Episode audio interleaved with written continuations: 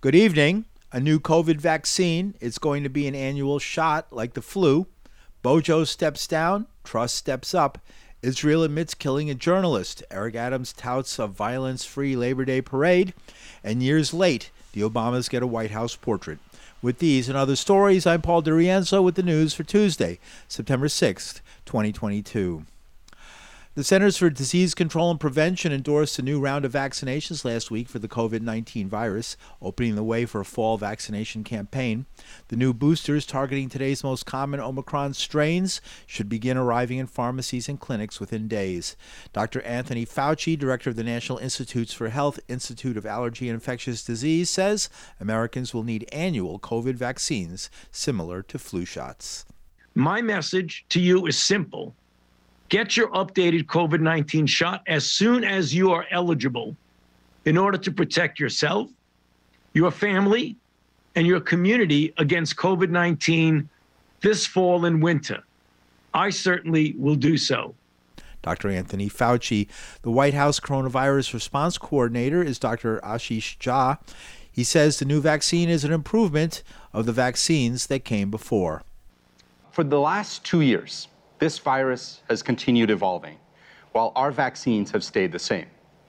But now we have a vaccine that matches the dominant strain out there. By the way, let me be very clear achieving this was no small feat.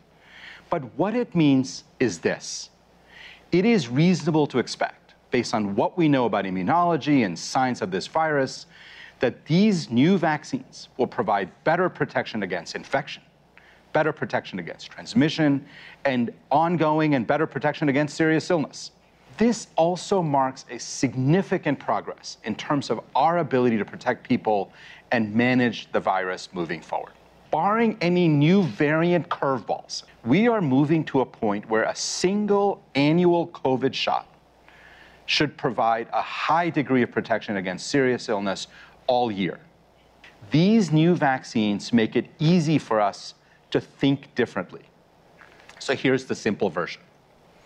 If you're 12 and above and previously vaccinated, it's time to go get an updated COVID 19 shot. Now, here are a couple of caveats because there are always a few caveats. If you got a recent infection or were recently vaccinated, it's reasonable to wait a few months. Our goal for this fall is we will make sure, we, the administration, will make sure that vaccines are free that they're widely available, and they are easy to access for everybody. We will put special efforts to reach older Americans, those living in congregate care settings like nursing homes, and others who are particularly vulnerable. White House Coronavirus Response Director Dr. Ashish Jha. The new vaccines are combination or bivalent shots, half the original vaccine and half protection against the BA.4 and BA.5 Omicron versions, now causing nearly all COVID 19 infections. The United States is still experiencing tens of thousands of COVID 19 cases and about 500 deaths every day, even before an expected new winter wave. And Boris Johnson delivered his final speech delivered before he offered his resignation to Queen Elizabeth II today. It was vintage for the conservative politician who ruled with a Trump like populist flair, marked by an elastic relationship with the truth. In his speech, Johnson thanked his dog Dylan and cat Larry, claiming they set an example for conservative factions to unite. And I just say to my party, if Dylan and Larry can put behind them their occasional difficulties, then so can the Conservative Party. Above all, thanks to you, the British people, to the voters for giving me the chance to serve, all of you who worked so tirelessly together to beat COVID, to put us where we are today. Together, we have laid foundations that will stand the test of time, whether by taking back control of our laws or putting in vital new infrastructure. Great, solid masonry on which we will continue to build together, paving, paving the path of prosperity now and for future generations. And I will be supporting Liz Truss and the new government every step of the way. Thank you all very much. Thank you and goodbye. Thank you. Larry the Cat is well known in the United Kingdom and is often pictured outside Downing Street during news reports. He's served as chief mouser to the Cabinet Office since 2011 and has outlasted three prime ministers so far. Meanwhile, Britain's new Conservative Prime Minister Liz Truss has been naming her cabinet ministers today, as well as taking a call from U.S. President Joe Biden. According to reports, Truss has been replacing outgoing ministers with loyalists. She gave her first speech as Prime Minister outside the Downing Street residence hours after Bojo said his goodbye. Firstly, I will get Britain working again. I have a bold plan to grow the economy through tax cuts and reform. I will cut taxes to reward hard work and boost business led growth and investment. I will drive reform in my mission to get the United Kingdom working, building, and growing. We'll get spades in the ground to make sure people are not facing unaffordable energy bills, and we will also make sure that we are building hospitals, schools, roads, and broadband. Secondly, I will deal hands on with the energy crisis caused by Putin's war. I will take action this week to deal with energy bills and to secure our future energy supply. Thirdly, I will make sure that people can get doctor's appointments and the NHS services they need. We will put our health service on a firm footing. By delivering on the economy, on energy and on the NHS, we will put our nation on the path to long term success. Boris Johnson said Truss will be remembered as a consequential prime minister. And in more international news, Washington will press Israel to review its policies and practices on rules of engagement after the Israel Defense Forces concluded that Al Jazeera journalist Shireen Abu Akleh was likely shot by an Israeli soldier. State Department Deputy Spokesperson Vedant Patel. I'm not going to categorize that uh, in one way or the other for, from here. That's for uh, our Israeli partners to determine what for us to do and what we're, the role we're continuing to play is pressing Israel to closely review its policies and practices to ensure that something like this doesn't happen again. Okay, but that's not what accountability is, unless you guys have a different definition of it than than, than the dictionary does. So, what does accountability mean for this administration? A, an apology. We're sorry. It happened. Maybe it, it, looks like it happened by accident. So, but it won't happen again. That's the that's what accountability is, or is it something more? We are continuing to press Israel to review its policies and practices, and and that is how what accountability. That, how does that? But that, that doesn't. Reviewing their practices and policies does not mean accountability.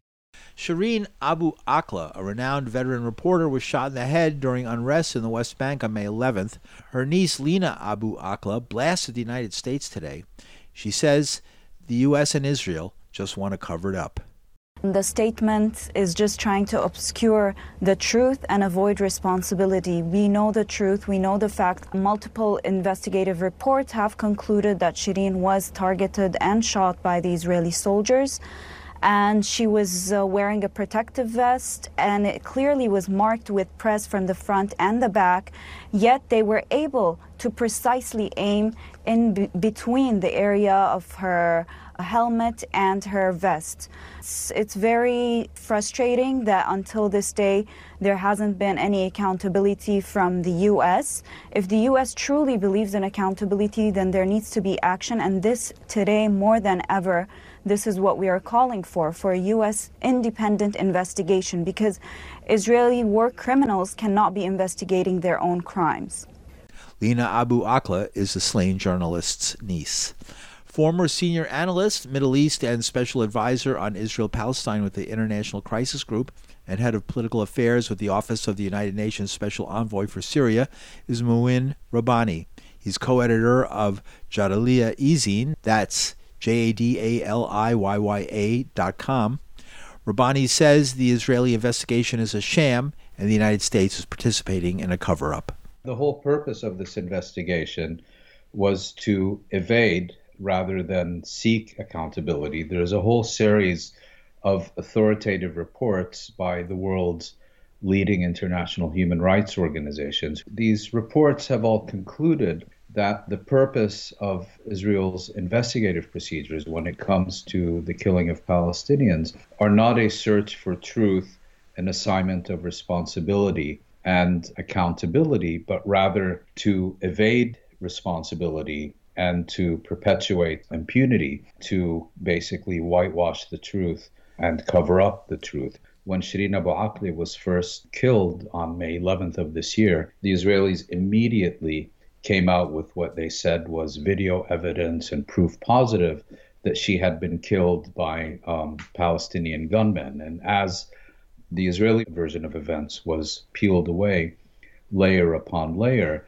they kept shifting the goalposts. First, they said they had conclusive proof that it was Palestinians. Then they said it might have been an Israeli soldier acting by mistake. Now they've reached the point of saying it was um, most likely a Palestinian, uh, sorry, an Israeli soldier, Israeli sniper, who, if the Israeli version is to be believed, was using a um, high powered telescopic sight, yet unable to distinguish the letters P R E S S on Shireen Abu Akleh's vest or the vests of her uh, colleagues in her immediate vicinity, yet was able to fire a single fatal bullet on the only part of her body that was exposed, namely her head. Now, make of this what you will, but it's quite clearly a whitewash and a cover up.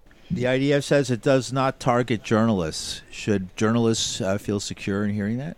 The IDF has targeted a journalist, and it has, in this specific case, murdered a journalist. And this comes on the heels of the killing of several dozen other Palestinian and foreign journalists since uh, 2000 in areas under Israeli control. And I think this case should be particularly concerning to journalists for two reasons. Shireen Abu was among the most high profile, if not the most high profile, journalist who was working in the occupied territories. And if she's not safe, who is?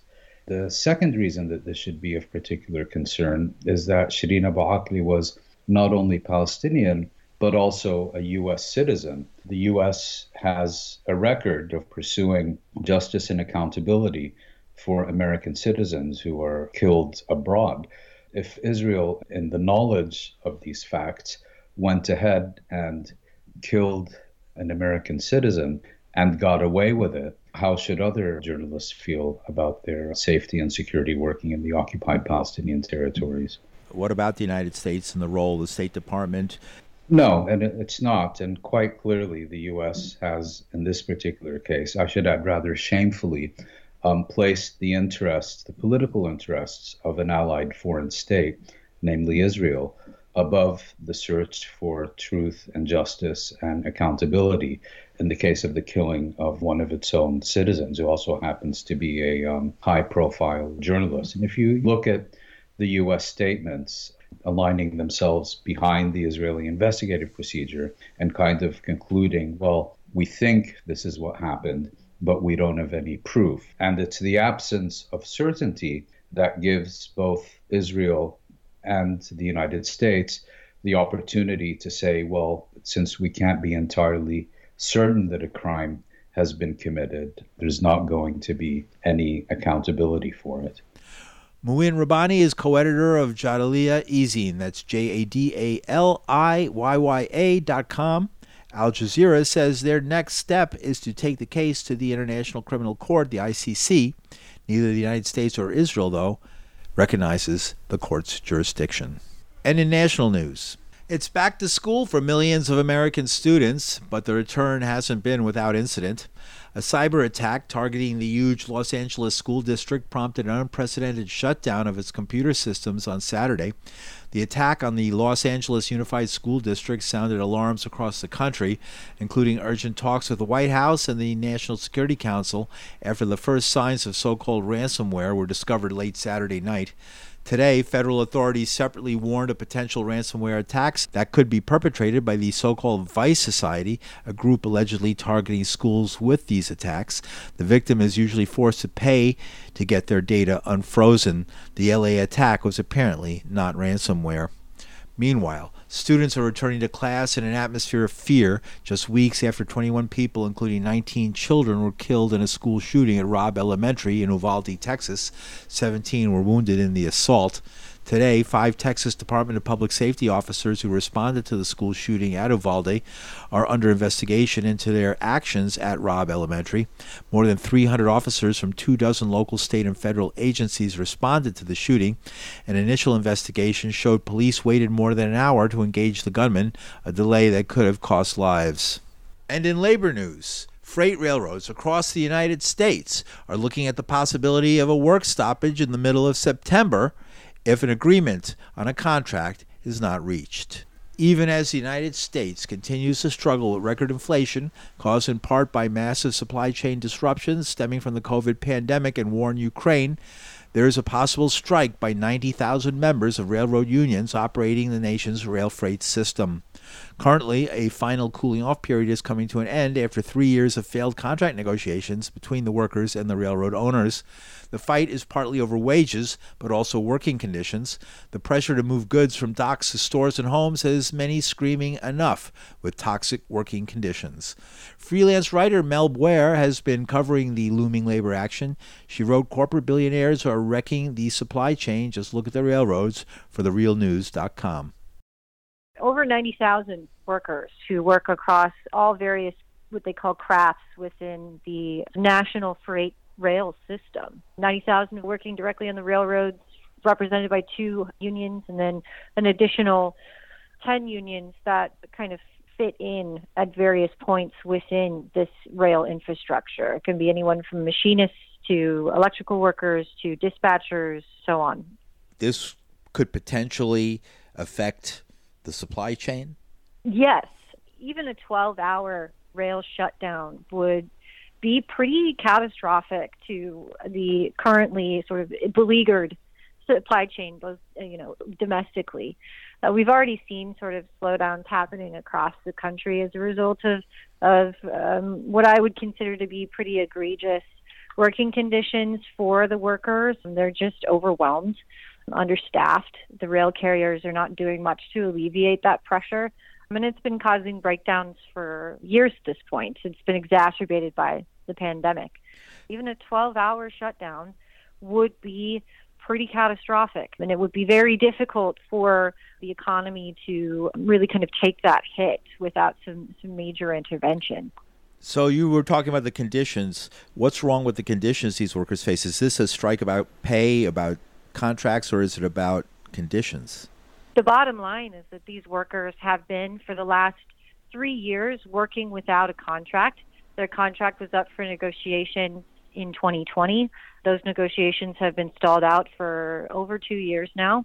We are seeing sort of the last resort that the workers have to get these rail carriers to come back to the table and, you know, actually negotiate a contract that is going to be useful for its workforce. Beyond just uh, increase in pay, we're talking about work, you know, improving working conditions for uh, some 90,000 workers who are subject to a variety of problems. And that's crew management, um, you know, attendance policies that many workers have described as draconian and working conditions that are overwhelmingly uh, negative in terms of how the uh, rail carriers have managed their sort of operations. Um, and uh, we're reaching this point toxic. where you know toxic they workplace. need to see some toxic workplace. Certainly, certainly, and you know uh, the workforce has suffered. There have been multi-year layoffs across the railroads, class one freight railroads. The folks who are left behind are struggling to maintain anything that looks like a good work life balance, even as this pandemic continues to rage. Does this affect Amtrak or passenger, first of all? Freight. These are rail workers who are working with Class 1 freight railroads. It's not part of the passenger or commuter rail in terms of the contracts that are being negotiated. Mm-hmm. However, if there are slowdowns in freight, then you'll see slowdowns in Amtrak, right? Because they use the same rail lines. Slowdowns across the board is going to make it difficult for cross country commuter rail to continue to operate as well. Where does rail sit in the uh, scheme of things today? I mean, we've seen trucks seem to be taking over, and rail was, you know, you would think on the way out. That's a little inaccurate in terms of major sort of domestic infrastructure for the movement of freight. Um, and this is something that we've seen borne out in the supply chain slowdowns. Is that the sort of trucking freight, the rail freight, and then the shipping on at the ports, they all work together in tandem to keep this economy moving forward. When one item falls behind, like freight, it flags or it falls behind, then it causes problems, uh, just a ripple effect across the entire country. We can't have freight getting dropped off at the ports if it's not being picked up at the ports. Each piece of this infrastructure needs to be working in the right way. And when you have mismanagement by rail carriers and you have an overburdened workforce that can only do so much, it becomes an issue. And we're kind of seeing that borne out in the various ways that it's been happening over the last six months to a year or so. Freelance writer Mel Buer, she wrote, Corporate billionaires are wrecking the supply chain. Just look at the railroads for therealnews.com. The last hoop before possible job action is a cooling off period ending on September 16th, where there could be a lockout by employers or a strike by the dozen unions representing the workers. And closer to home. For years, the Jouvert and West Indian Day parade celebrations on Labor Day weekend in Brooklyn had been marred by gun violence, but as Mayor Eric Adams said today, it did not happen in 2022. And you look at the number of homicides, how many shootings took place, what happened at the parade. It didn't happen this weekend. It did not happen. Why? Because four days out, we brought together our commissioners and we said we're going to be a team. we're going to continue the teamwork that we have been producing throughout the last nine months. So instead of New York City Police Department having to do everything to keep our city safe during J'ouvert. Those makeshift locations where year after year we had shootings coming from every year. We knew they were trouble spot using the data from the police department. NYPD was not able to go inside in previous years to tell them they could not use the locales, but this time we were able to do so. Why? Because we had the Department of Buildings with us who utilized their authority to go inside and close down those establishments before they became trouble spots. We used the full scope of every agency and their capabilities. The mayor joined the NYPD and representatives of city agencies, lauding a relatively peaceful weekend that saw no homicides related to the two celebrations. It was the third safest Labor Day weekend since the NYPD began tracking crime through CompStat. In addition to the peaceful festivities on Labor Day, the NYPD also reports that overall shooting incidents have reduced this month by 30.3% compared to August 2021. Murders citywide also decreased by 54.2%, with 27 homicides in 2022 and 59 in 2021. The NYPD indicated that the decrease in murders and shootings was evidence the department's efforts to tackle gun violence are bearing fruit. And finally, during his presidency, Donald Trump expressed his deep disdain for his predecessor. He refused to unveil the official White House portraits of former President Barack Obama and Michelle Obama. The Biden administration is making up for this slight tomorrow with an official presentation of the portraits of the 44th President and First Lady. White House press spokesperson Karine Jean Pierre made the announcement today. Tomorrow, President Biden is looking forward to welcoming back President Obama and Michelle Obama to the White House for the unveiling of their official White House portraits. Over the course of their eight years together in office, a close partnership between the two men grew through the highs and lows of the job and life and of life. President Biden and Dr. Biden are honored to have former President Obama and former First Lady Michelle Obama back to the White House for the unveiling of their portraits, which will hang on the walls of the White House forever as reminders of the power of hope and change. The Obamas will be in attendance for the ceremony hosted by Biden, who was his vice president. Besides an unfounded questioning of Obama's citizenship, Trump has, without evidence, claimed Obama was behind the investigation into his ties with Russia that led to Trump's first impeachment. And that's the news for Tuesday, September 6, 2022. The news was written, produced, and anchored by myself, Paul DiRienzo. You can find the news with Paul DiRienzo at pauldirienzo.com, your favorite podcast service, or at soundcloud.com just search for the news with Paul DiRienzo. Thanks for listening.